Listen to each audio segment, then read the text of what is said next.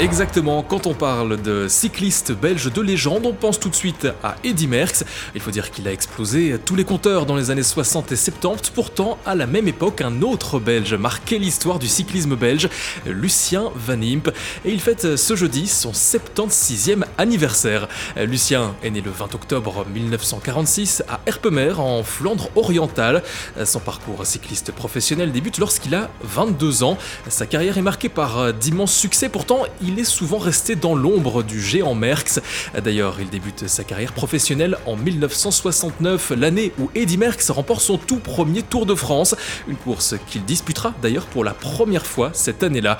Et le Tour de France, c'est justement la course qui marque le plus sa carrière. Van Imp, c'est un grimpeur dans le plat pays, bien aidé par son petit gabarit et surtout par son poids.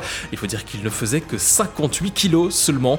Et le Tour de France, eh bien avec son profil montagneux, ça lui convient parfaitement.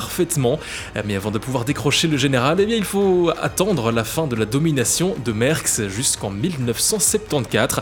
En attendant, Lucien se concentre plutôt sur son point fort, le maillot de meilleur grimpeur. Au total, il remporte ce maillot à poids à 6 reprises entre 71 et 83 et il décroche par la même occasion 6 victoires d'étape sur la grande boucle.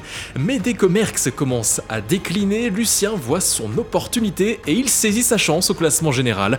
En 1976, il délaisse le maillot à poids de meilleur grimpeur et il remporte le mythique maillot jaune. À ce jour, il est le dernier Belge à avoir remporté le Tour de France. Quand je vous disais que c'est une légende du cyclisme belge, et puis il faut encore ajouter quelques lignes à son palmarès, c'est pas n'importe lesquelles. En 82 et 83, il remporte le maillot de meilleur grimpeur au Tour d'Italie. Enfin, en 1983, Lucien Van Imp devient également champion de Belgique sur route.